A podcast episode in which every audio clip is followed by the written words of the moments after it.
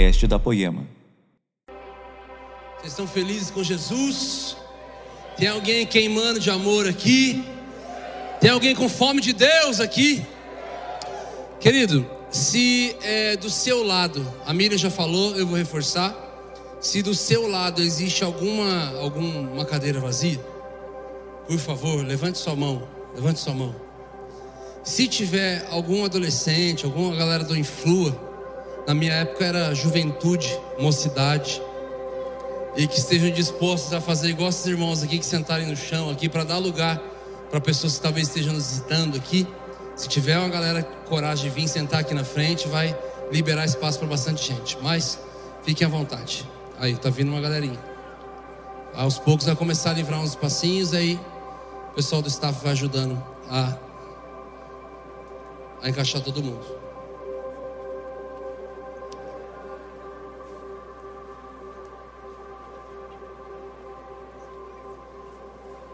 Isso.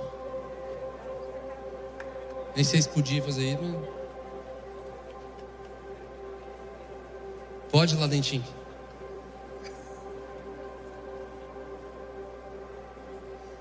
Quem aqui é, já tem um pouco mais de cinco anos para cada igreja sabe o quanto que eu e o Ladentinho a gente sempre é, homenageou um ao outro nos esboços, mas eu não posso mais fazer isso. Hum. Isso. Agora me ajuda, gente. Vamos lá, vamos ajeitar aqui para a gente poder começar. Tem lugar ainda perto de você? Levanta a mão, por favor. Levanta a mão, por favor. Ó, gente, pessoal que está no fundo, ó, tem bastante gente com a mão levantada. Ó, aquele setor tem bastante. Eu fui tentar falar um setor de estádio, assim, sabe? Setor F3 ali, não. Mas... Estádio é coisa de atleta, eu não, não, não manjo muito. Isso. Pode chegar, gente, vem. Ajuda eles a vir até aqui, pode sentar aqui, tem bastante lugar. Então vamos começar, gente. Vamos lá, do zero. Vocês estão felizes com Jesus ainda? Vocês estão com calor? Estão com fome? De comida? De Deus? Da palavra? Então vamos lá, conforme vocês mais participarem do jeito que vocês estão fazendo, mais eu vou ser rápido, eu prometo. Aqui. Não, mas é Vou liberar o que o Senhor falou para liberar. Você vai, você vai alimentado para casa. Talvez em crise. Queridos, é, não estranhe a introdução da minha palavra. A introdução vai ser a mesma que minha última palavra aqui, porque ali eu quis dar o exemplo do que me moveu a vir com meu caderno de adolescente para pregar sobre os pés, na última mensagem que eu estive aqui na igreja. Agora, aproveitando aquela mesma introdução, eu vou dar sequência naquela palavra. Com 14 anos de idade, eu me mudei para a cidade de Fernandópolis, muitos aqui já sabem. Eu estou na minha sexta ou sétima cidade aqui, eu não lembro. É, Campinas, Presidente Pitácio, Guarujá, Fernandópolis, Rio Preto, Taubaté. Hoje eu moro em Tremembé, vale? Vale, né? Então tá, minha esposa fica louca, ela fala que eu fico dois meses no lugar, eu já falo que eu morei. Eu falo, não, o Bruno fica dois meses e fala que morou. Eu falo, ué. Queridos, com 14 anos de idade eu fui para a cidade. Eu fui para lá magro. É verdade, mas nenhum dos esportes que eu gostava de fazer tinha na cidade, então por isso chegamos aqui. Brincando. Tua irmã ali já misericórdia. Vamos lá. Foi lá que eu conheci minha esposa. Foi lá que eu que o Ministério Morada nasceu é, foi lá. Tantas coisas aconteceram. Eu lembro que a, a nossa líder de jovens, é, que era a pastora Rosângela na época, ela falou assim: Ó, oh, tem um festival de música que vai acontecer lá na cidade tal. E o pessoal quer ir. Eu falei: Ué, demorou, vamos. Vamos alugar van, ônibus e vamos. A galera falou: Não, o pessoal quer ir participar do festival. Eu falei: Como assim? Não, eles querem ir participar. Falei, mas quem que vai cantar? Falou, você. Falei, não, não vou participar de festival. Festival de música? Gospel? Jamais. Ela, por quê? Falei, louco, como é que eu vou cantar para Deus e um homem vai me dar uma nota? Sete. seis. Quem que é esse cara? O quarto homem da Trindade? Estou cantando para Deus. E outra, quem participa de festival, porque está indo cantar para homem, não está indo para cantar para Deus. Ninguém está indo lá para estabelecer um ambiente de adoração. Ninguém está indo lá para servir. Ninguém está indo lá para fazer algo de verdade. Ninguém, eu, todo meu julgamento. Ela virou e falou assim: então agora vocês vão mesmo. Eu falei: quê? Não venha com abuso de autoridade, Rosângela. Ela falou assim: não, vocês vão ir. Eu falei: por quê dela? Porque tá todo mundo indo lá para cantar para homem, alguém precisa ir lá para cantar para Deus. Porque porque tá todo mundo indo lá se apresentar e alguém precisa lá estabelecer um ambiente de adoração. Tá todo mundo lá fazer um show, alguém precisa ir lá servir as pessoas. Ela usou todas as minhas palavras contra mim. E aí, resumindo, nós tivemos que juntar o nosso time. Pela primeira vez, nós fomos ministrar, acho que em outra cidade. Fomos participar de um festival. Chegando lá, o Senhor nos deu uma direção de servirmos as bandas que estavam tocando. Então, cada músico nosso ficou servindo um músico das bandas. Só que eram muitas bandas, eu não lembro, 20 bandas. Então, nosso baterista ficou fazendo hold para todos os bateras. Ele ficou ajudando a trocar o prato, a bateria, o pedal. O nosso guitarrista ficou ajudando a trocar os equipamentos de todas as bandas. E eu também fiquei ajudando todo mundo lá. Só que aí, sabe o que aconteceu? Aconteceu que quando chegou a nossa vez, falaram, pessoal de Fernandópolis. A gente só pegou nossos instrumentos, a gente já estava lá, o pessoal ficou olhando, ué, os hold estão participando? E quando nós começamos a cantar, numa praça, a gente não tinha tempo de falar, era só cantar, tínhamos cinco minutos. Nós começamos a cantar, mas como a palavra diz que é o Espírito Santo quem convence, e que virá sobre ti uma presença qual te, faz, qual, qual te fará entender as coisas. O Senhor veio naquele lugar. E nossos cinco minutos, as pessoas que estavam na praça, que tinham drogas e bebidas, elas começaram a trazer e jogar no palco. Os jurados, eles arrancaram o fone de ouvido e eles começaram a mergulhar naquela atmosfera. Aí você fala, ah, Bruno, mas era uma canção assim, mega super worship espiritual. Não, era um reggae era um reggae e as pessoas estavam se convertendo sem a gente falar nada. Ali pela primeira vez eu falei: Uau, eu acho que Deus tem alguma coisa para gente. A líder de jovens que nos encaminhou para aquele lugar hoje é minha sogra. Casei com a filha dela. Já falei para ela também. Falei: Não, que deu certo. Eu já atendi com ela que era só falar o contrário que tinha um efeito contrário. Queridos, essa cidade onde muita coisa aconteceu na nossa vida, eu fui algum tempo atrás com a minha família, com a minha esposa, para visitar os parentes, a família da minha esposa. Nós ficamos esse sábado e domingo fazendo uma coisa muito de Deus. Meus amigos, que em nome de Jesus você faça isso esse ano, eu profetizo na sua vida. Nós fomos por uma chácara ficar churrascando. Alguém recebe aí?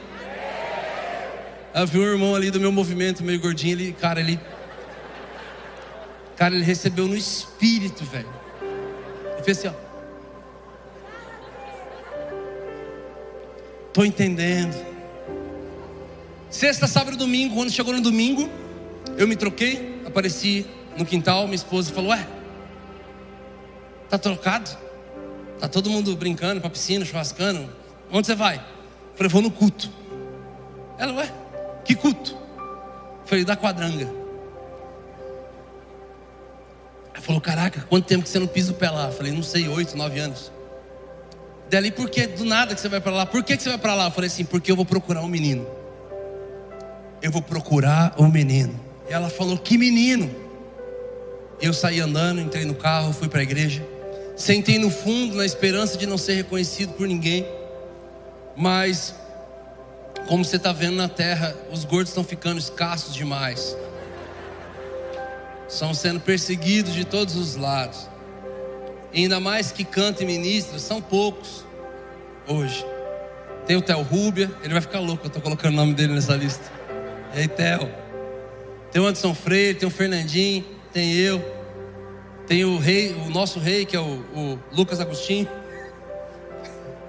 Ele é o pai da matéria. Quanta matéria?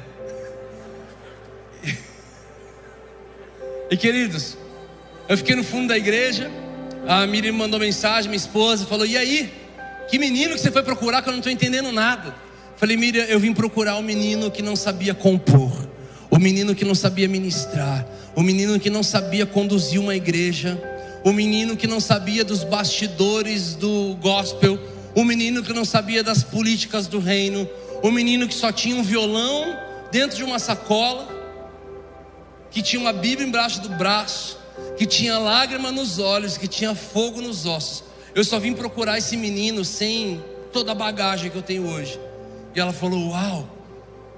E aí eu comecei a chorar lá dentro. E ela falou assim: E aí, você encontrou ele? Eu falei assim: Eu tenho começado a encontrar. Em cada marca de tinta que eu deixei nos vidros, ao invés de deixar no ferro do vidro, na janela. Eu pintei, eu fui pintar a lateral da igreja, gente. Eu pintei tudo junto assim. Eu falei, eu estou vendo a, a, a, a, cortina que a gente desenhou, que está lá até hoje. A gente projetou uma cortina acústica, as laterais de madeira, os bancos que a gente lixou, invernizou. Eu estou vendo tanta coisa, mas a coisa mais interessante é que eu não via as minhas marcas na igreja, mas eu via as marcas da igreja em mim. Eu via quanto a marca da igreja de Jesus existia e tinha dentro de mim.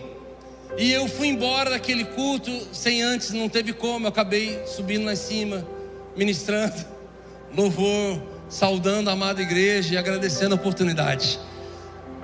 Só crente raiz entendeu o que é agradecer a oportunidade. E eu cheguei lá, feliz da vida, fui, fui embora para a chácara e falei: Espírito Santo, obrigado por me conduzir para isso. Obrigado. Eu, eu, foi de repente, foi um estalo. E eu acho que eu vou fazer mais vezes. Eu acho que eu vou visitar minha casa de infância em Campinas. Eu acho que eu vou visitar tal coisa. Eu acho que eu vou visitar tal coisa. Eu acho que eu vou visitar. E aí o Espírito Santo começou a falar comigo. Você entendeu? Você vai visitar. Foi como assim? Assim. E o que eu achava que era uma experiência legal, igreja, ali começou o start de um processo de Jesus na minha vida. Eu sei que a gente prega tem que carregar verdade da nossa vida, mas eu particularmente tenho deixado um pouco de gostar de ter mais de mim na mensagem do que a mensagem em mim, sabe?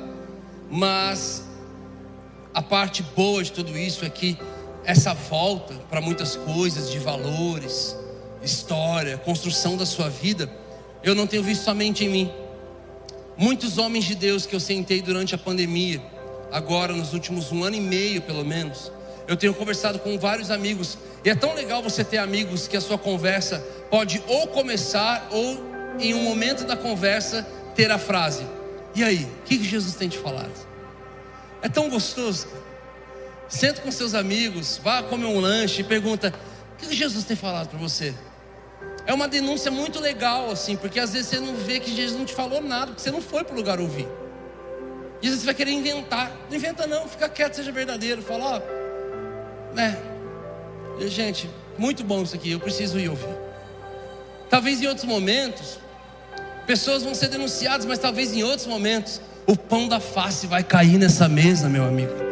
E vocês vão começar a partir do corpo de Cristo e cada um começar a comer o que cada outro tem, tem carregado, o que cada um tem derramado, o que cada um tem recebido do Senhor. Então essa é a melhor parte do Evangelho, o que eu recebi do Senhor, porque eu recebi do Senhor aquilo que eu também vos ensinei, eu vou liberar para vocês que eu tenho recebido dele.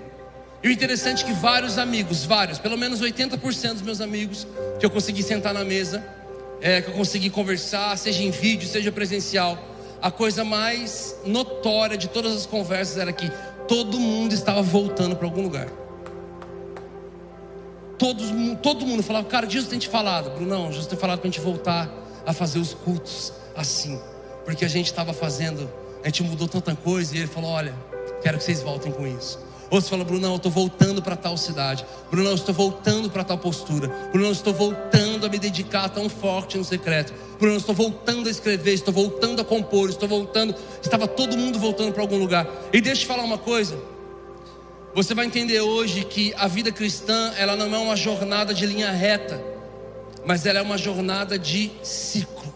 Ela é cíclica. Sabe a pista de corrida do revezamento ali, 4x4, aquela pista circular? Você vai entender que a vida cristã é assim. Que muitas vezes quando você está indo demais, na verdade você está retrocedendo. E muitas vezes quando o Senhor te convida a voltar, na verdade você está avançando. Por isso o tema da minha palavra de hoje é volte ao novo.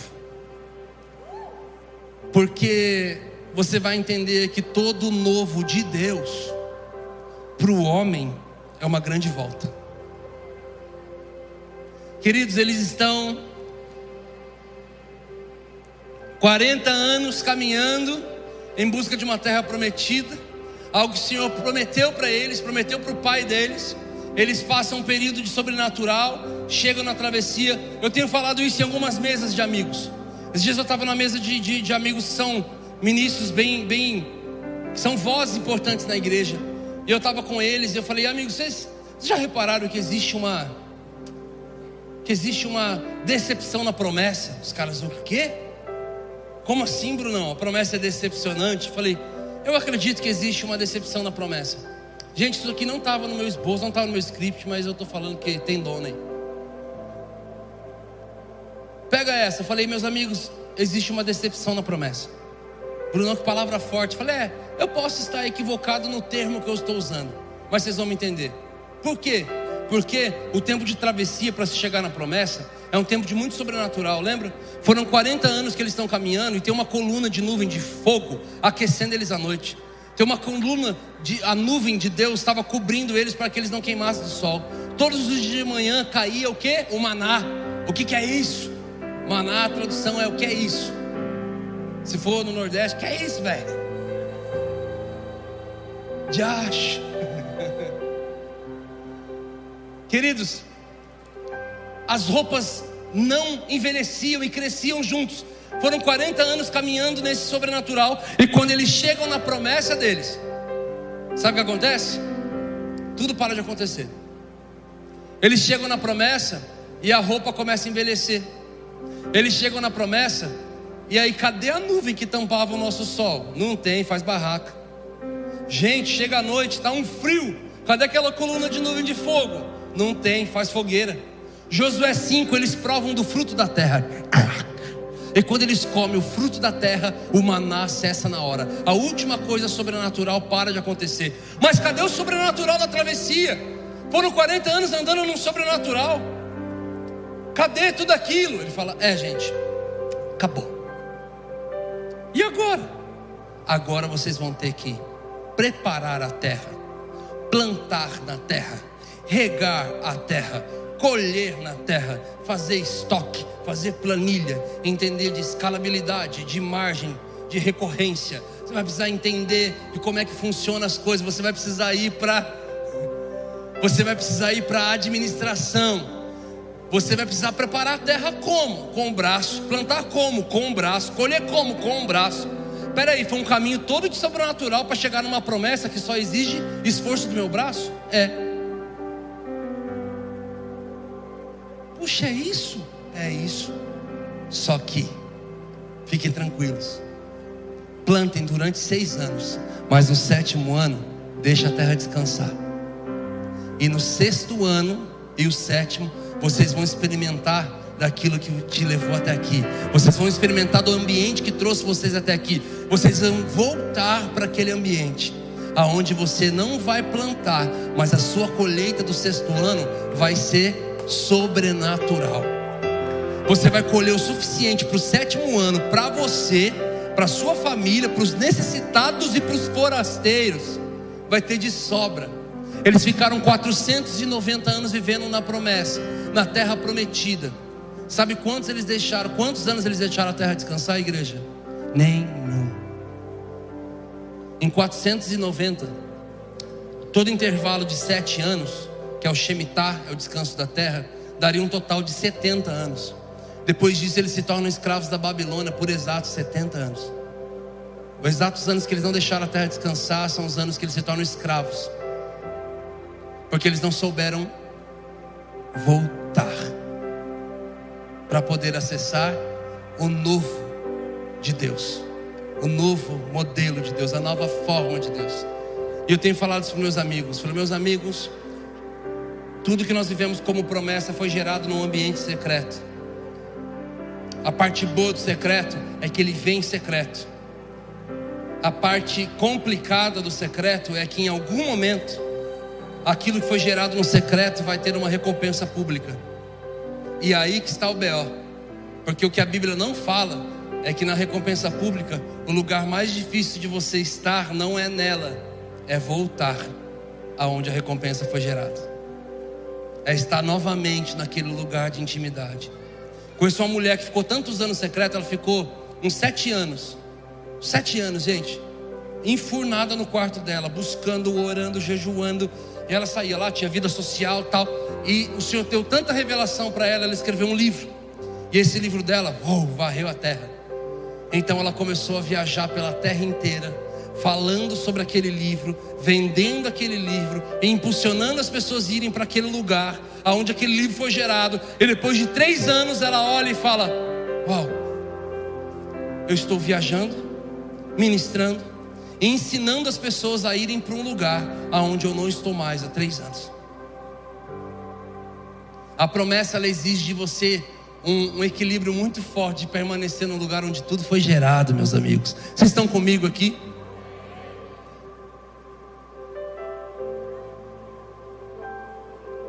Eles não quiseram voltar. Por isso pararam de acessar. Nunca experimentaram do novo que Deus tinha para eles, de uma colheita sobrenatural, porque eles confiaram demais na terra e não em quem trouxe eles ali. Sabe a coisa mais interessante desse texto? Não é nem Êxodo agora, para mim está no livro de Deuteronômio. Queridos, na minha adolescência, eu queria fazer um abaixo assinado para tirar Deuteronômio da Bíblia queria achar um concílio de pastores, falar, vamos tirar, cara. O livro chato, o livro cheio de lei e repete a história de Êxodo. Repete a história de Êxodo. Êxodo fala que eles estão no Egito, eles saem do Egito, eles vêm na terra promessa. Acontece um monte de detalhe ali, tá? Deu resumo do resumo do resumo. Aí Deuteronômio conta a história de novo. Por quê? Porque, meus amigos, quem vai entrar na promessa agora não são aqueles que saíram do Egito. Sabe quem é? Os filhos deles que nasceram no meio do caminho. Eles foram morrendo e outros foram nascendo. Então chega diante da promessa 40 anos depois uma nova geração. E quando eles estão olhando o novo de Deus, tá lá, o novo, a promessa, eles estão na frente do Jordão, é atravessar o Jordão, abraçar o processo que precisa abraçar e entrar naquilo que o Senhor prometeu há anos para eles. Sabe o que acontece antes deles poderem fazer isso? Acontece o Deuteronômio, a lembrança. Acontece que Moisés senta toda aquela multidão e fala: sentem à beira do Jordão, porque eu vou contar e cantar a história dos pais de vocês. Então ele começa a contar novamente toda a história de por isso que o Deuteronômio repete porque eles estão lembrando, porque antes deles acessarem o novo de Deus, eles precisariam voltar um pouco para descobrir e lembrar a essência de tudo. Porque nesse ciclo da vida cristã, muitas vezes quando você volta, é que você avança. Eu amo o texto quando diz que ele não deita vinho novo em odres velhos. Quem conhece esse texto aqui? Para você que não levantou a mão, ou por preguiça, ou por não conhecer. Vinho, todo mundo sabe o que é. Odre era uma bolsa de couro, feito da ovelha, do carneiro. Eles tinham algumas maneiras. Algumas eram feitas com o bichinho inteiro. Eles só arrancavam a cabeça, arrancavam ele por dentro, deixava a bolsa de couro dele. E ali eles colocavam água, colocavam azeite e vinho, tinha que tomar de lá. A gente olha hoje e fala, hum, meus germes. Mas tinha outra que era uma bolsa um pouco menor, tudo feito de couro, gente. E o couro ele é flexível. E quando o Senhor fala que ele não deita vinho novo em odre velho, para nós para mim, muitas vezes existe uma supervalorização do vinho de Deus e uma desvalorização do odre. Afinal de contas, meu Deus, a gente vai deixar de receber algo novo de Deus por causa de um odre velho? Troca o odre, pega um odre novo e vamos embora. Deus tem coisas novas para liberar. Só que tem um detalhe aqui da história, meus amigos. Essa supervalorização que nós temos do odre e uma desvalorização, uma desvalorização do odre, uma supervalorização do vinho, para Deus não existe, porque para Ele as duas coisas têm valor. tanto o vinho que ele tem para liberar, quanto o odre velho. Porque ele fala assim: que se eu deitar vinho novo em odre velho, ele vai romper, porque ele agora está duro. Ele se tornou uma bolsa de couro rígida, dura. Então ele não aguenta a fermentação do vinho novo. O vinho ele vai fermentar, ele vai soltar gases.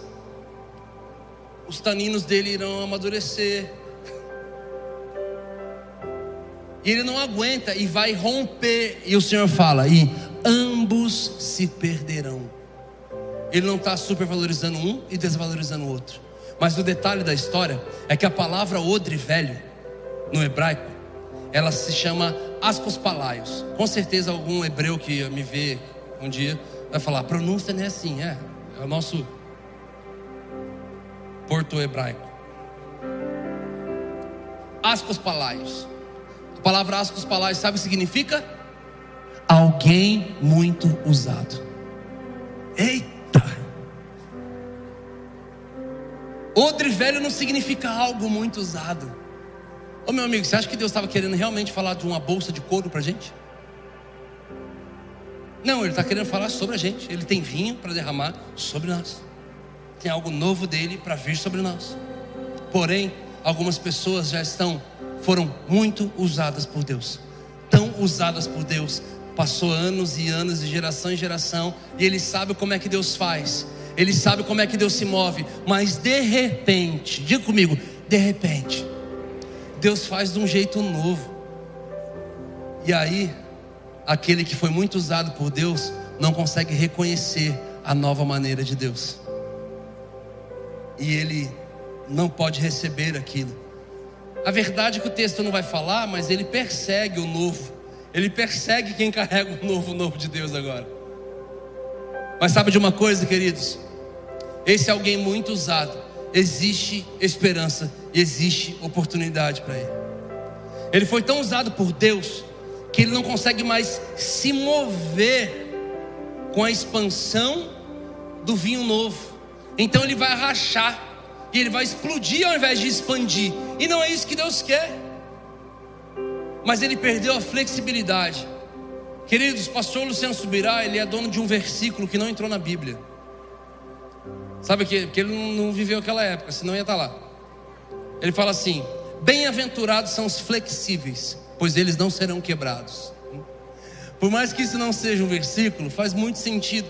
Porque Deus só desce para a casa do oleiro, meu amigo, aquele que perdeu a flexibilidade. Ele só leva para casa do oleiro para te precisar te quebrar no meio, quando você não se move mais naquilo que ele está fazendo. E eu sei do que eu estou falando. Porque Deus é um Deus de tanta novidade. Ele é um Deus que fala: mata Isaac, tá bom. A hora que vai matar, não, não mata. Peraí, mas era para matar ou não era? Paulo pregue o Evangelho, então ele está pregando. Ele está passando pela região da Ásia. Eu vou pregar. Aí vem a palavra e fala: E o Espírito Santo o impediu de pregar. Espera aí, mas não era para pregar? Agora não é mais?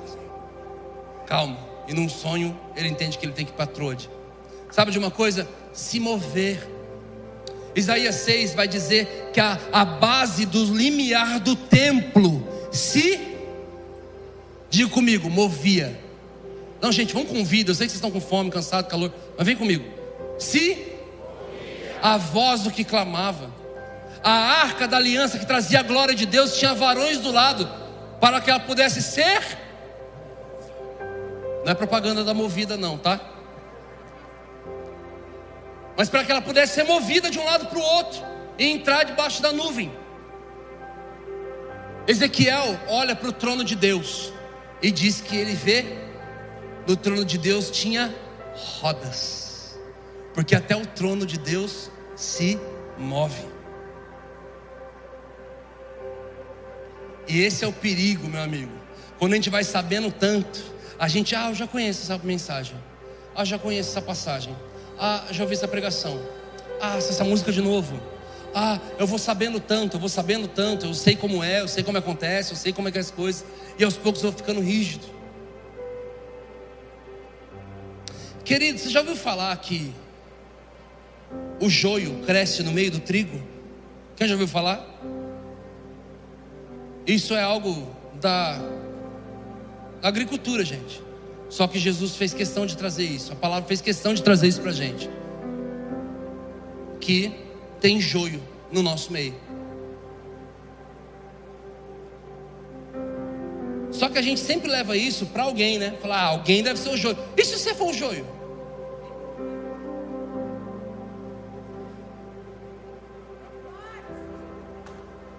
Nossa, Brunão, que pesado. Eu sou mesmo.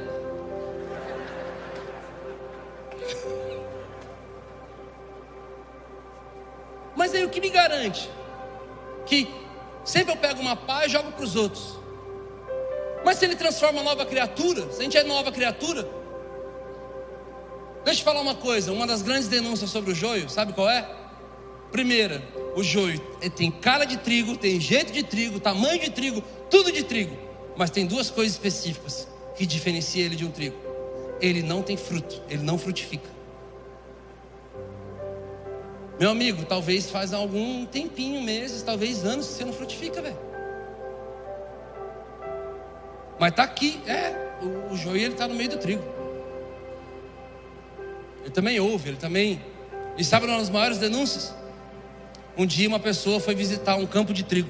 Ele sentou com aquele, aquele agrônomo, sei lá, que, que, qual que é? Agricultor. Sentou com aquele agricultor e ele começou a ver aquele campo de trigo lindo. Ele falou assim: então, a palavra fala sobre o joio está no meio do trigo. Tem? Ele falou, tem, sempre tem, nasce no meio do trigo. Ele falou assim, e como é que diferencia? Ele falou, é fácil diferenciar. Ele falou, como? Vamos esperar um tempo aqui, vamos ficar olhando. Daqui a pouco, você perde esse horário aqui, bate uma ventania aqui, que é normal ter. E você vai observar quem, o que é o trigo, o que é o joio. Ele, qual é a diferença? A gente precisa do vento. Como assim? Porque a hora que o vento sopra, o trigo se curva, o joio não.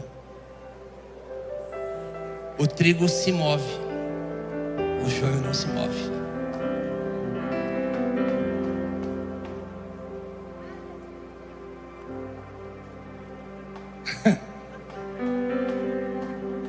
Não é só o odre que fica rígido.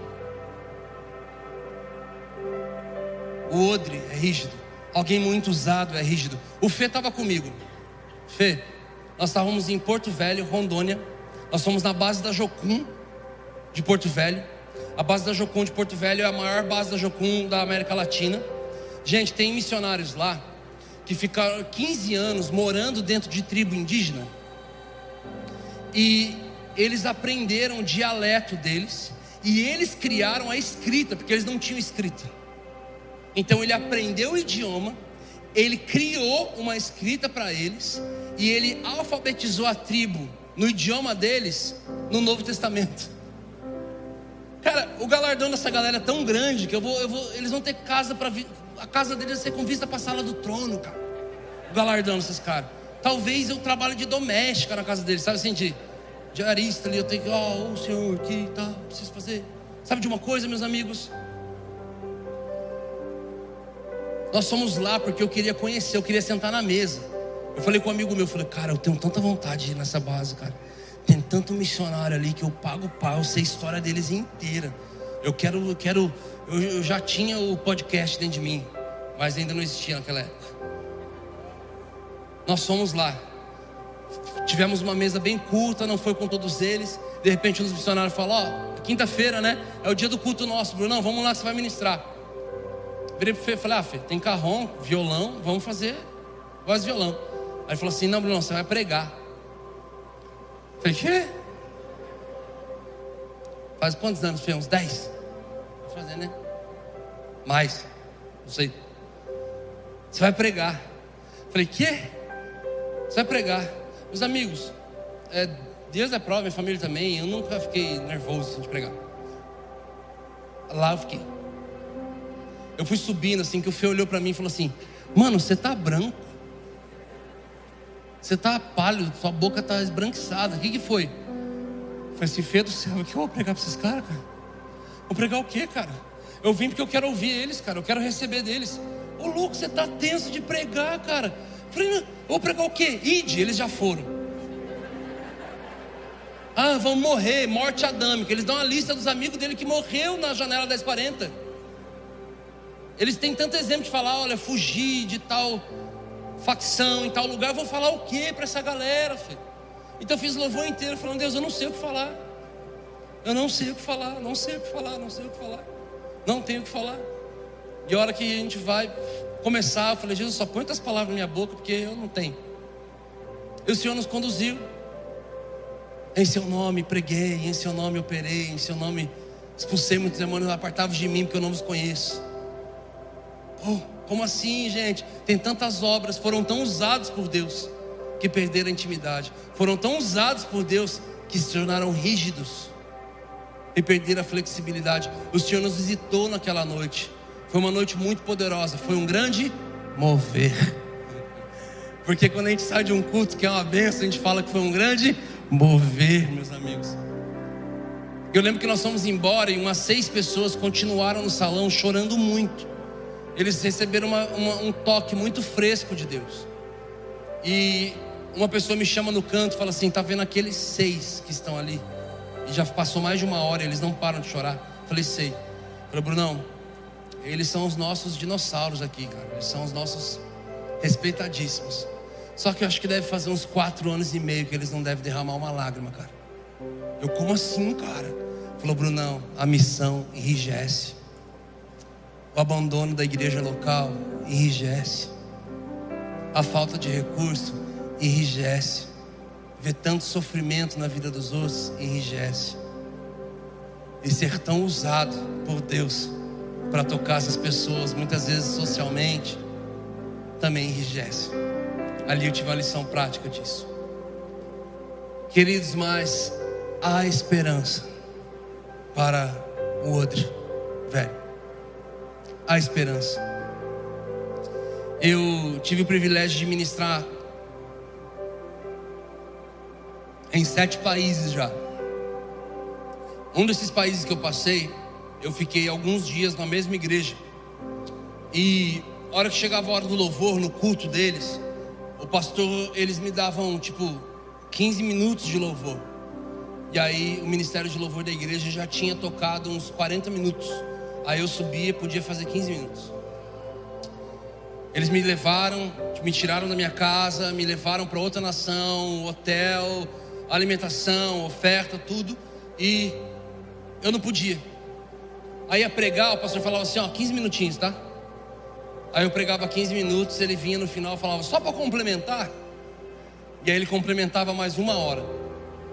Foram assim três dias, eu fiquei extremamente frustrado.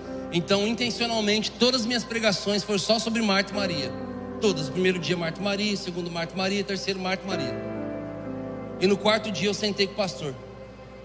Falei, pastor, vamos trocar uma ideia? A gente se conhece agora, mas pelo amor de Deus, cara. Desde o primeiro dia eu estou falando sobre Marta e Maria. Vocês não conseguem parar de ser Marta. Traduzindo, a Marta só queria trabalhar, a Maria queria ficar aos pés de Jesus. Sabe, eu falei, vocês não sabem ficar aos pés de Jesus. A gente veio para liberar coisas novas de Deus e vocês não param, cara. Vocês são muito ativistas. E aquele pastor, com toda a sinceridade do mundo, olha para mim e fala: é, que eu não trouxe você para as pessoas verem você, eu trouxe para elas verem a gente. Falei: Que? É, você vai tocar, pregar e vai embora. Eles precisam saber que aqui tem louvor, aqui tem palavra. Falei: Ah, tá. Então vocês estão me usando para trazer gente. É. Ele falou, mas, mas você está com vontade de pregar, né? Você quer, quer falar, né? Então fala para mim aqui. É, ele não era muito fácil, sabe? E eu falei, então o senhor quer me ouvir? Ele falou, pode falar. Eu fiquei mais de uma hora falando com ele na mesa. A hora que eu terminei de falar, ele virou para mim e falou assim: Filho, não conheço ninguém que Deus usou. Eu estou falando igual Bolsonaro, né?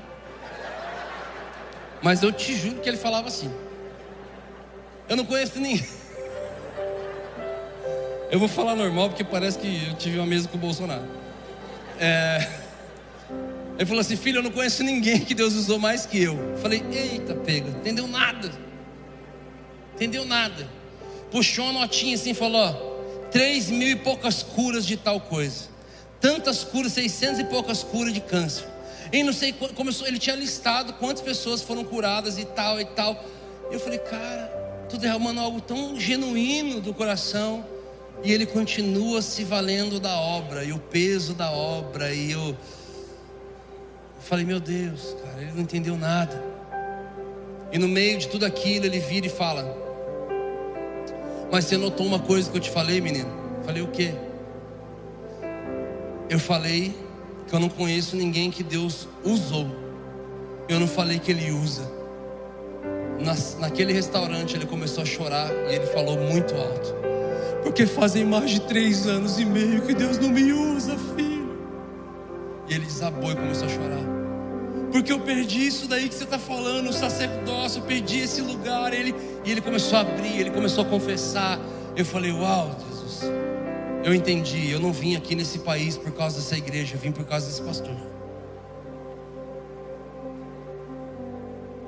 Mas mesmo assim ele era quem ele era, que ele chorando ainda vira para mim e fala: "Mas não se sente nada não, você não é nada, viu? Você não é nada. Você é só uma mula que Deus está usando. Te juro. O cara, ele não era fácil não. Ele não era fácil. E não foi essa palavra que ele usou, não. Ele falou. Ele falou: Você é um. Um B. Você é um excremento, menino, entendeu, né?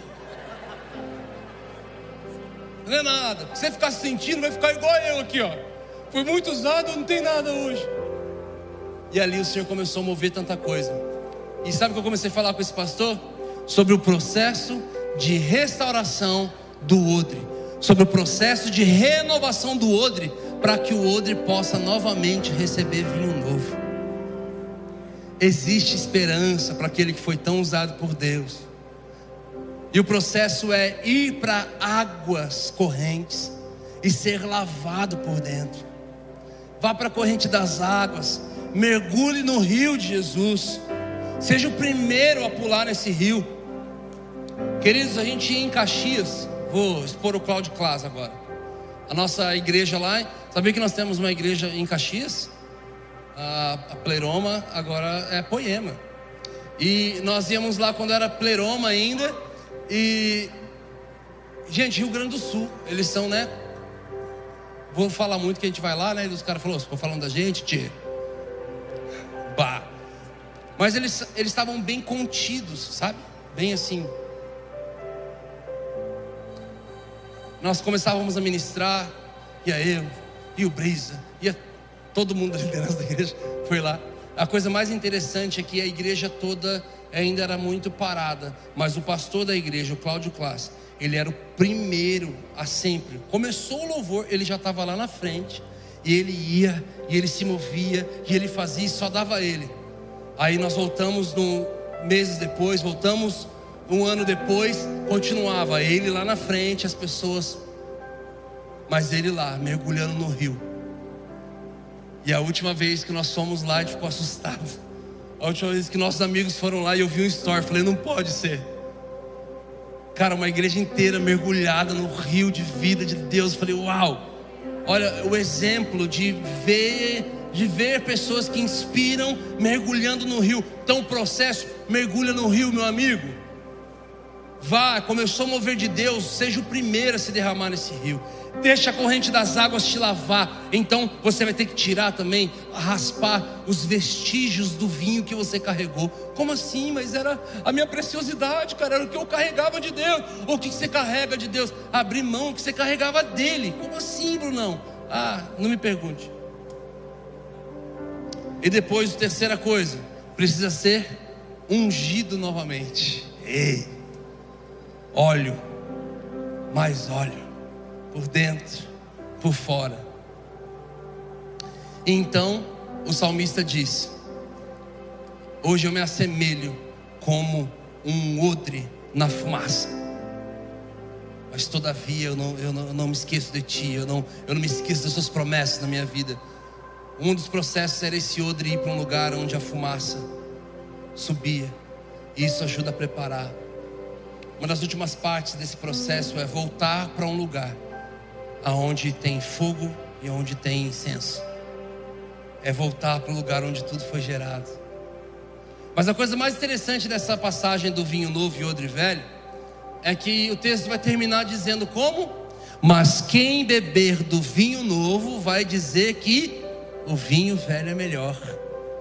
E muitas vezes eu li isso como uma frustração, como uma indignação. Falo, nossa, olha todo o esforço de Deus para liberar coisa nova para a gente. Aí quem bebe do vinho novo diz que o vinho velho é melhor. Gente, você não precisa entender muito de vinho para saber que o vinho velho é melhor que o vinho novo. Ele é um vinho de guarda, ele ficou guardado, ele foi criado pelos enólogos para ele poder evoluir dentro daquela garrafa durante tanto tempo, dentro daquela barrica, dentro daquela taça, e ele vai evoluindo, ele vai ganhando forma conforme ele vai amadurecendo. Esse é o processo do vinho. Todo vinho novo, quem toma, é ruim. Por isso que ele termina dizendo: Mas quem beber do vinho novo vai dizer que o vinho velho é melhor. Bruno, o que você está querendo dizer com isso? Estou querendo dizer que um dia, para a gente poder entender com, com lucidez aqui, um dia Jesus, gente, vamos fazer um exercício? Por favor, lembra do. do, do é eu ia falar passeio, mas passeio é muito tiozão. Lembra do rolê? É que eu falei assim, eu estou pregando, vai para a internet, o pessoal fica vendo a gente falar gira, mas eu falo passeio também não dá. Perdoa. Mas lembra do rolê mais da hora que você fez na tua vida? Você foi convidado a fazer. Lembra aí? Nossa, cara, me chamaram, eu fui, cara, foi um dos semana, final de semana mais incrível da minha vida. Agora, pega esse rolê, igreja. Jesus não chega nos doze, chega em três deles: Pedro, Tiago e João. Fala assim: Pedro, Tiago, João, vamos para o monte. Alô, para o monte? Vamos para o monte. Chega lá no monte, eles olham e falam: tem mais, já tem dois amigos lá, Jesus. Quem que é? A hora que chega, Elias e Moisés. O quê? Não, não, rolê não acabou. Aí vem Deus. Como assim, Bruno? É? A Bíblia diz que Deus vem numa nuvem luminosa e a nuvem fala: Esse é o meu filho amado. Ouçam o que ele tem a dizer. Os caras já caem pro chão chorando, já falam, cara, que rolê que é isso? Eu lembro que eu estava na, na administração do Gregório Maquinete. Eu fui com uns amigos meus meus, e, e nós estávamos na, na, administração do Gregório, e aí o Gregório falou assim: o Gregório falou assim, gente, um dia estava eu com os meus amigos, Keith Green, Leonard Hill, é, quem que era o outro? Mike Beacon, era os amigos dele. Aí eu virei para meus amigos assim, eu falei assim: ah, por isso que minha vida não anda. Por isso que minha vida não vai para frente. Olha os amigos dele, gente. Ah. Mas pensa nesse passeio, para você mais tradicional. Elias e Moisés dando instruções para Jesus acerca da, da hora dele. Deus aparece numa nuvem luminosa. Pedro já quer fazer o que todo mundo aqui quer fazer. Eu vou fazer uma barraca, Jesus, para você, uma para Elias e Moisés. Sou seu fã, sou seu fã pra caramba. Moisés, muita lei, mas você é muito de Deus. E ele começa. Jesus fala: Não, vamos descer. Que? É. Eu vou subir um monte que muitos desistiram e vou ficar lá até te encontrar e ouvir ele dizer: desce. é sério, Deus. É sério, Deus. Deu cãibra. Doeu para chegar aqui. Tudo que eu quero é estar nesse lugar. E ele fala para você subir um monte para ouvir dele nesse lugar. Desce, porque lá embaixo tem vida. Lá embaixo tem vida comum. Lá embaixo tem vida ordinária. Comum. Tem boleto. Tem fatura então me deixa ficar nesse lugar todos os dias. Me deixa, Jesus, ficar nesse lugar, não quero voltar. Vamos descer. Mas não esqueçam uma coisa: você já sabe o caminho. Você já conhece o caminho de volta. A coisa mais interessante é que eles experimentam algo tão sobrenatural lá em cima. Imagina os caras já. Imagina hoje em dia, gente. Imagina hoje, hoje. Imagina isso acontecendo hoje. Jesus te chama e vem Pedro, Tiago, João, e vem Elias e Moisés, Manu, você já está louco, você fala, cara de Deus, que rolê que é esse? E aí a hora que eles estão para pisar no solo, a Bíblia diz que eles desceram um monte, a hora que eles estão chegando perto do solo, Jesus vira para os três e fala: Não postem nada. Eu estou traduzindo o que a Bíblia falou. Naquela época ele falou: Não contem nada a ninguém até a hora certa. Hoje seria exatamente isso. E não postem nada. Rodou. Meu pai ia estar lá fazendo live, Bispo Paulo. Se você não conhece meu pai, é só você assistir o nosso DVD, o Ele É. Você vai ver aqui embaixo, perto de uma fonte, tem um cameraman com um celular. Loirão, alemão, assim, ó, com celular. Fazendo live e denunciando tudo que a gente estava fazendo. Meu pai é demais, mas você moscou, ele fez uma live. Inclusive tem uma live dele comigo, que ele cai da cadeira, muito boa. Tá lá no meu feed, depois você vê. Gente, mas é isso. Isso é, é, é totalmente entendível para os dias de hoje. Não postem nada até o momento certo. Não escrevam nada até o momento certo. Não cantem até o momento certo. Não falem. Como assim? É, queridos, existem coisas de Deus que você viveu num alto lugar, que existe o tempo certo de você liberar.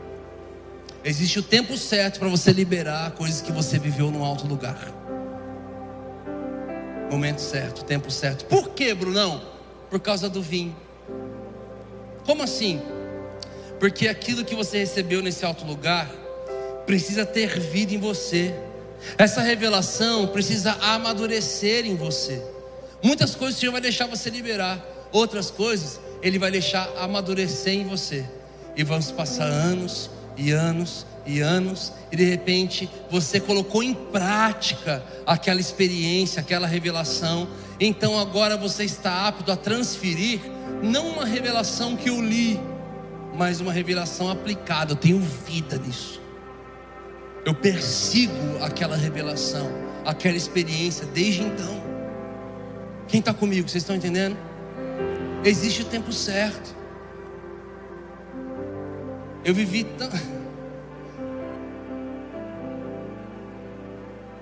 Existe o tempo certo. Eu já ia soltar coisas que não era para soltar. Das experiências do alto lugar. Eu vivi coisas, meus amigos, que o Senhor falou que ainda não era o momento certo de falar. Não era o tempo certo de. Eu resolvi, eu deixei escapar para duas pessoas ontem, a primeira vez. Mas eu vivi coisas absurdas em Jesus. E você também. E o Senhor tem tantas coisas para nós. Muitas coisas viraram canções, viraram palavras, viraram revelação. Outras ele falou assim: ainda não. Porque precisa amadurecer. O vinho vai amadurecer conforme o odre amadurece. Então, quando você colocar para fora, isso não vai causar gastrite na igreja de Jesus. Isso não vai causar queimação na igreja de Jesus. Isso vai causar expansão na igreja de Jesus. Amém?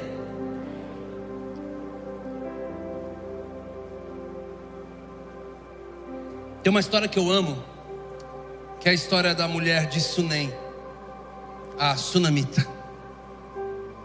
A Bíblia não fala o nome dela, mas chama ela pela nomenclatura do, dos habitantes da cidade, tipo a Taubatiana, a Carioca, a Paulista. Ela é a Sunamita, mulher de Sunem. O profeta Eliseu chega na casa dessa mulher e ela honra o profeta construindo um quartinho para ele. O, o, o, profeta, em honra a essa mulher, profetiza um filho sobre ela, porque percebe que ela não tem filho. Que ela não tem filho caminhando com ela ali, não tem criança na casa. Então ele profetiza e fala assim: Você vai ter um filho. Ela fala assim: Não briga com os sentimentos, não briga com meus sentimentos, não faça isso, por favor. Sabe o que acontece? O menino nasce, com nove anos de idade, ele tem uma dor de cabeça e ele morre no pasto com o pai. Esse menino é trazido para dentro de casa, colocado num quarto.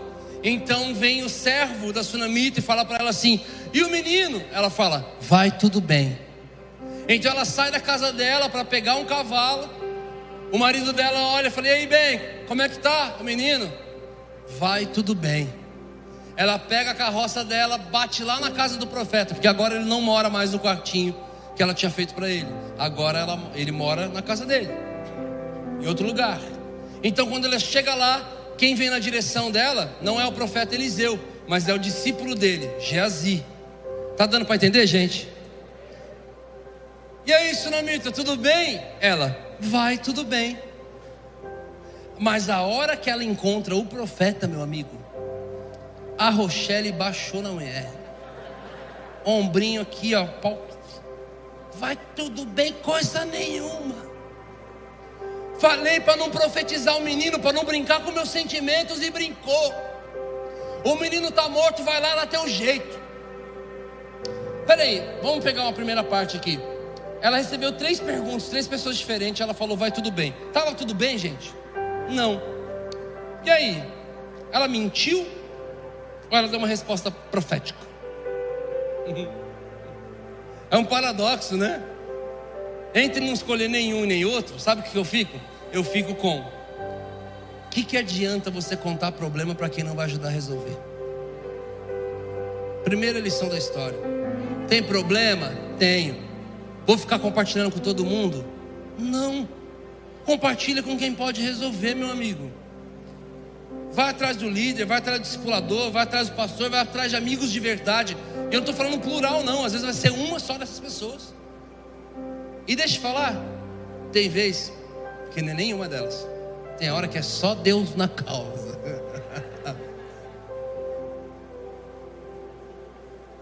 Mas, ó, gente, qualquer coisa, eu, eu, eu me disponho hoje aqui. É, Qualquer coisa que você precisar, fala com Deus, gente. Fale com o Senhor. Essa frase de um amigo meu, é sensacional. Toda vez que você vai embora e fala, meu amigo, cara, você está aqui no nosso país. Qualquer coisa que você precisar, fala com Deus, que Ele não te desampara. Deixa eu falar. Sabe o que acontece? O menino está morto no quarto. Ela fala: ele morreu, por favor, me ajuda, dá teu jeito. Você que profetizou, você que resolve a bucha. Não profetizou a vida, agora profetiza de novo, vida de novo, eu quero vida nele. Então sabe o que ele fala? Ele chama o discípulo dele e fala assim: ó, pega a capa, ministério, capa. Jazi, pega a capa, coloca aqui no seu cinto. Pega aqui o meu cajado, são 20 anos de ministério, 20 anos de caminhada com esse cajado até eu receber uma capa. Vai lá, vai lá na casa dela, encontra o menino que está morto, toca o rosto dele e ele vai voltar à vida. Então Geazi sai. Então ele conversa um pouco com a Sunamita, acalma ela, fica tranquilo. Pode ir. Ela fala: Não, você não ir comigo, eu não vou, não. Ele, tá bom, te acompanho. Então ele vai na direção da casa do Sunamita. No meio do caminho, quem que vem voltando? O discípulo dele, Geazi. Eles olham na garupa, cadê o menino? Não está na garupa. Ah, deve estar descansando, tomando uma água. E aí? Aí vem a frase inédita do ministério de Eliseu, meus amigos. Ele ouve: não deu certo. Não deu certo. Queridos, o dia que eu, eu percebi isso, eu já conheci esse texto, até o dia que eu conversei com ele. E é interessante que é uma volta para mim, porque esse texto Deus me deu exatamente na, na primeira semana que eu cheguei em Taubaté, praticamente. Há seis para sete anos atrás, quase. E o Senhor está trazendo de volta. Eu perguntei, Deus, quando algo para de dar certo no ministério de alguém que sempre deu certo? Quando algo para de dar certo no ministério de alguém tão profético? Gente, vocês não estão entendendo. Eliseu, ele era um profeta de precisão. Ele era um profeta que tudo que ele falou aconteceu. Tudo. Ele era o número dois de Elias, ele carregava a porção dobrada de Elias. Ele tinha a porção dobrada do maior profeta da história. Ele e Elias eram profetas que causavam na terra e no céu. Eu te dou N exemplos de coisas que eles fizeram na terra e o céu precisou responder, que eles não tiveram uma direção de Deus para fazer isso. Ele simplesmente falava assim: ó, ah, para. Aí os anjos lá do céu faziam: Deus, e aí? Ah, faz lá, ele está falando. Eles eram de um nível de profético muito absurdo, gente. Só que eles vieram de um, de um ambiente de que não era de graça e misericórdia, mas era de juízo e consequência. Quando eu perguntei, Deus, quando algo para de dar certo, naquilo que está dando certo, o Senhor me fez entender uma coisa. Ele foi discípulo de Elias, certo? Certo. Elias alguma vez pegou alguma coisa que estava morta e trouxe para a vida? Não. Pelo contrário. Um dia Elias estava lá no Monte Carmelo. Ele restaurou o altar. Tinha 400 profetas de Baal que tinham aterrorizado o altar. A, a, a, conversa ali era que o Deus verdadeiro se manifeste com fogo. Aí vem Fernandinho e Alessandro Vilas Boas juntos fazer um feat lá. Caia fogo do céu, queima este altar, mostra para esse povo que há Deus em Israel. Aí veio ali, deixa queimar, deixa queimar.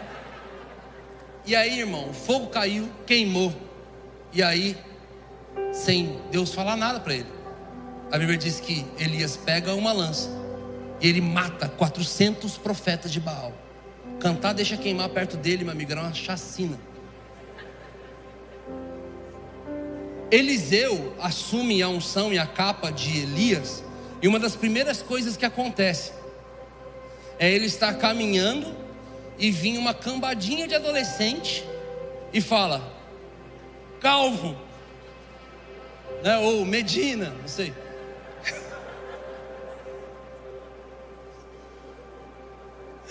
Fala assim. Perdão, não aguentei, cara. Acende calvo. A Bíblia diz que o profeta olha para a meninada assim e fala assim: ó. Ele não fala nada, ele só estende a mão. Meu amigo, sabe o que acontece? Vem uma ursa, não sei da onde, e come 42 adolescentes. Alguns falam, nossa, falei, era, é pesado juízo e consequência, faca na caveira, olho por olho, dente por dente. Velho Testamento. Pau quebrava, irmão. Era desse jeito. Então ele viu muita coisa, viu muita direção de Deus, muita, muita coisa que ele precisou fazer, mas ele nunca tinha visto nada vir da morte para a vida. No ministério do seu discipulador e no seu ministério. Ou seja, trazer alguma coisa da morte para a vida era algo novo. Fale alto novo para o ministério dele. E por que que não deu certo? Sabe por quê? Porque ele tenta entrar no novo com o peso das suas bagagens ministeriais. São 20 anos de caminhada ministerial. São tantos anos liderando, são tantos anos participando, são tantos anos de jornada de fé cristã. É, eu já sei como é que funciona, já sei como é que é as coisas, já sei, já sei. E são tantas experiências, tantas bagagens, que chega na hora de entrar no novo, são as mesmas bagagens que impedem de se mover naquele novo. Queridos, deixa eu te falar uma coisa que aconteceu aqui na Poema em junho de 2015. Assim que eu me mudei para cá. Eu cheguei num sábado, domingo foi o primeiro culto aqui nessa casa, aqui nesse salão. Já saíram da Dutra e vindo como expandiu o local, chegou 500 novas pessoas de uma vez na igreja. Talvez pessoas que queriam estar, mas lá era muito pequeno, não tinha espaço infantil. As pessoas assistiam culto na calçada, no, pendurado no poste. Era uma loucura. Então o pessoal falou: está num lugar maior, tem onde estacionar agora. Então vamos para lá. Então chegou muita gente. O grande. Qual foi a, a treta? Veio um monte de gente com bagagem. Muita gente já sabia como é que fazia. Ah, porque lá, lá onde eu estava, ah, porque lá onde eu era, porque lá onde eu fazia, porque lá onde eu. E é assim que eu chego e o Senhor fala assim comigo: Bruno, você sabe fazer, mas você vai entrar numa gestação que você vai colocar suas bagagens para fora. Deixa sua bagagem lá para o lado de fora. Deixa eu te falar uma coisa, queridos. O Senhor está liberando coisas novas para a nossa nação. O Senhor está liberando coisas novas para a nossa igreja. Nós estamos vivendo um tempo de, de, de muita, de um cheiro de novidade, de coisas frescas que vão acontecer. Vinho novo, óleo novo, um novo mover, um novo movimento, uma nova forma. Mas quer se mover desse jeito? Quer entrar no novo de Deus? Eu te convido a fazer uma coisa. Deixa suas bagagens lá para o lado de fora. Deixa lá da porta para fora e mergulha no novo de Deus, na forma que Deus tem para fazer aqui com você. Talvez em algum momento Ele vai falar para você: Ei, pode ir lá, abre. E não pega tudo, não, pega só isso aqui. Queridos, nós íamos para a reunião de pastores da nossa igreja. A Miriam está aqui para ser minha testemunha. Para não me deixar mentir sozinho, aquele assim, né? Ela está aqui para ser minha testemunha. Quantas vezes, quantas e quantas vezes nós fomos para a reunião dos pastores e nós entrávamos mudo e saíamos calados. Nós ficávamos muito quietos. E a cabeça borbulhando, cheio de ideias, cheio de coisas, porque a gente nasceu nisso. A gente nasceu na liderança de igreja, pastor vendo as coisas acontecer. Então tinha muita coisa e a gente ficava filtrando. Será que isso vem de uma direção de Deus? Ou isso só fala da nossa bagagem de saber fazer as coisas? Então vamos ficar quietos. Até que teve um momento certo que o Senhor começou a falar: Ó, abra essa bagagem. Estabelece no Ministério de Adoração excelência ministerial, espiritual e musical. Abra e pega isso. Vou te dar coisa nova. E o Senhor começou a fazer tudo. Meu amigo, coloque sua bagagem para o lado de fora. Nós temos muitas pessoas chegando, tem pessoas vindo, está acontecendo umas loucuras de Deus que a gente não consegue entender. Mas quer entrar no novo de Deus? Abra mão das suas bagagens e mergulhe na, no desconfortável processo de acessar o novo de Deus. E sabe o que ele precisa fazer? Além de deixar as bagagens, a Bíblia diz que ele precisa voltar lá para o quarto que um dia fizeram para ele. Ele precisa encontrar o menino do quartinho, está morto.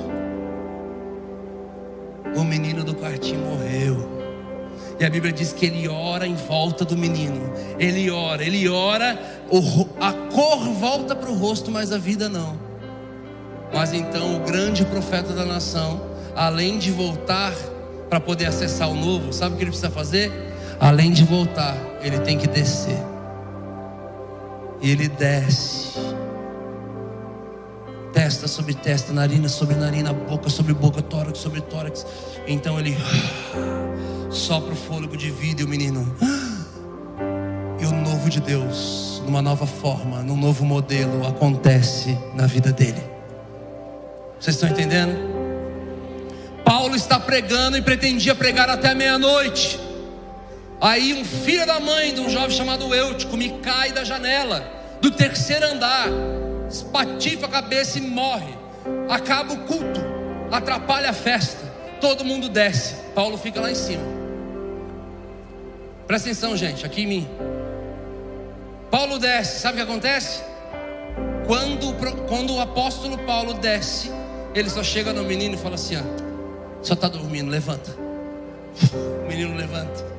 Todo mundo fica impactado com aquilo que acontece. Então, sabe o que acontece? Ele pretendia pregar até meia-noite. A mensagem dele durou até seis da manhã.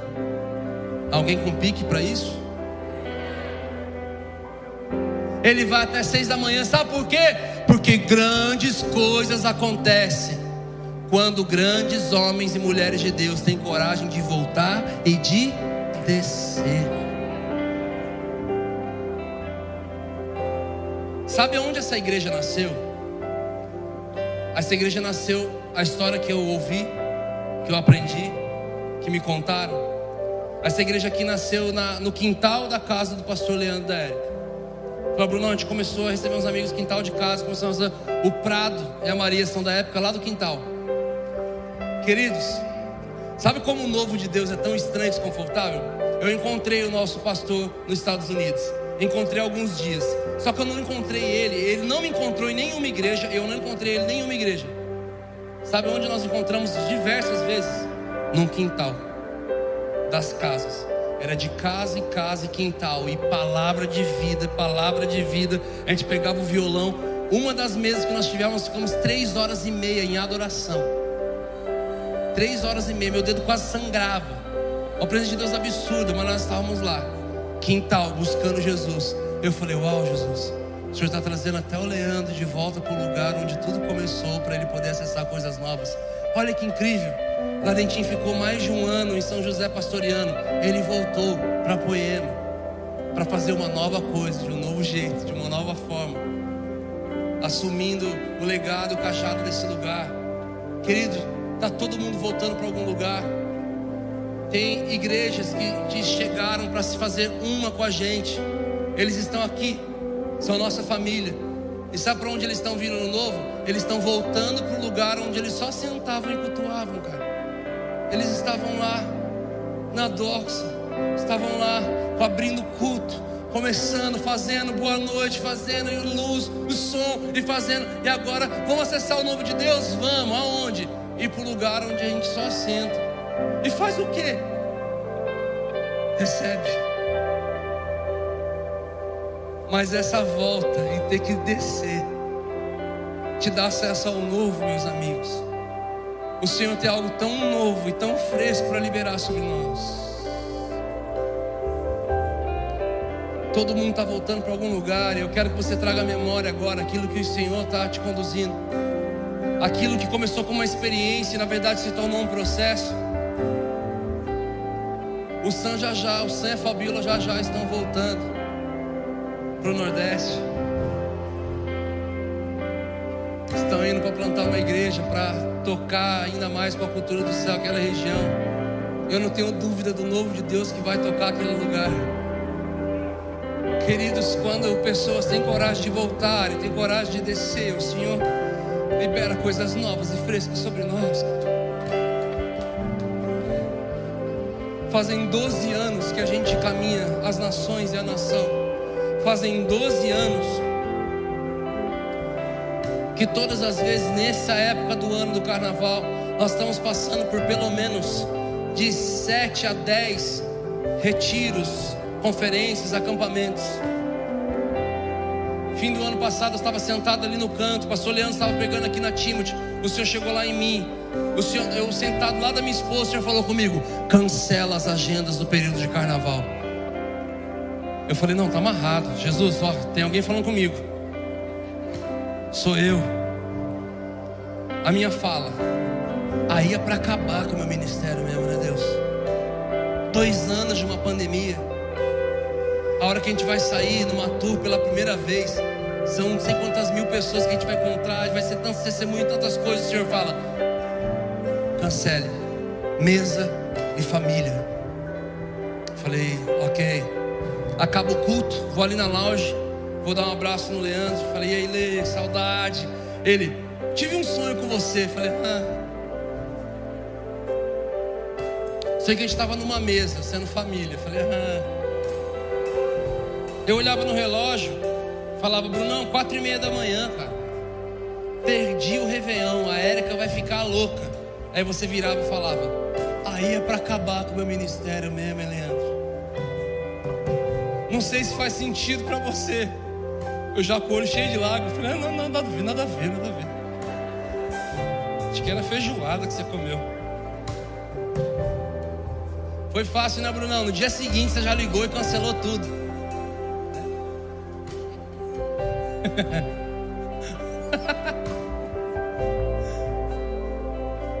Depois de cancelar tudo, o senhor ainda vem e fala assim: é, cancela o resto. Eu falei, como assim, Jesus? Carnaval é só aquele ali? Não, cancela tudo o resto que vocês têm para esse semestre. Mas Jesus, o senhor sabe o que você está falando? Não, Deus. Pelo amor de Deus, Deus.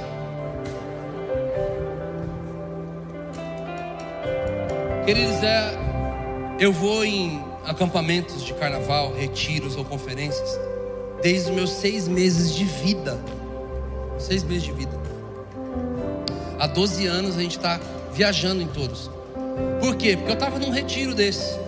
Alguém pregou e falou: Deus vai levantar alguém aqui, e ele vai caminhar a nação e as ações, ele vai ser voz de Deus, boca de Deus, ele vai e tal. E todo mundo levantou, só que eu acreditei demais naquele pastor.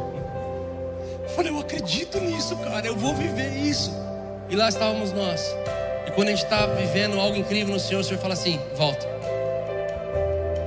O interessante é que essa data aqui para mim é muito profética, porque a primeira vez que eu pisei o pé em Taubaté e na Poema foi num evento chamado Poema Summer. Uhum. Aí o Senhor fala: volta. Aonde? coincidentemente. Não é coincidência, meu amigo. Querido, Deus tem algo tão novo e fresco para fazer na igreja dele. Deus tem algo tão poderoso para liberar sobre nós. Eu tenho mais expectativa no futuro do que do que preso a glórias do passado. A sua expectativa do futuro tem que ser maior do que suas glórias do passado, meu amigo. O Senhor está fazendo coisas novas no nosso meio. O Senhor tem algo novo para liberar. Só que isso é para quem tiver coragem de voltar e de descer. Custe o que custar. Tem um processo lindo, maravilhoso e novo sobre nós. Mas que o Espírito Santo nesse momento te traga a memória. Te traga a memória. Eu no meio desse processo falei, Jesus, então bora. Para que o Senhor está me chamando, vamos, eu quero voltar a ser o menino. Eu quero o coração de volta do menino. As atitudes daquele menino que eu não devia ter perdido. Então, o que mais é? De repente, amigos me ligando, Brunão, vamos no monte orar. Eu falei, monte? No monte a última vez, eu tinha uns 15 anos. Taubaté tem monte? Tem um morro. Mas dá bora, bora. Eu falei, bora. Gente, eu tô com saudade de vigília, cara. Eu quero uma vigília, eu preciso de uma vigília. Eu preciso de uma vigília, pelo amor de Deus. Vamos pegar um lugar distante para não atrapalhar os vizinhos. Gente, vamos fazer uma vigília. Eu tô com saudade de 24 horas de adoração. Quantas 24 horas de adoração a gente fez e participou? Eu não lembro. Várias vezes durante o ano, 24 horas de adoração, vários ministros, equipe de adoração estava lá. E o Senhor falou: Deus é para voltar, eu quero, eu, tô. Vamos. Talvez para você é o sacerdócio, é a leitura bíblica, é o coração, é a lágrima nos olhos, é o fogo nos ossos, é o serviço ao próximo, é o cuidado, é o teu coração de família espiritual,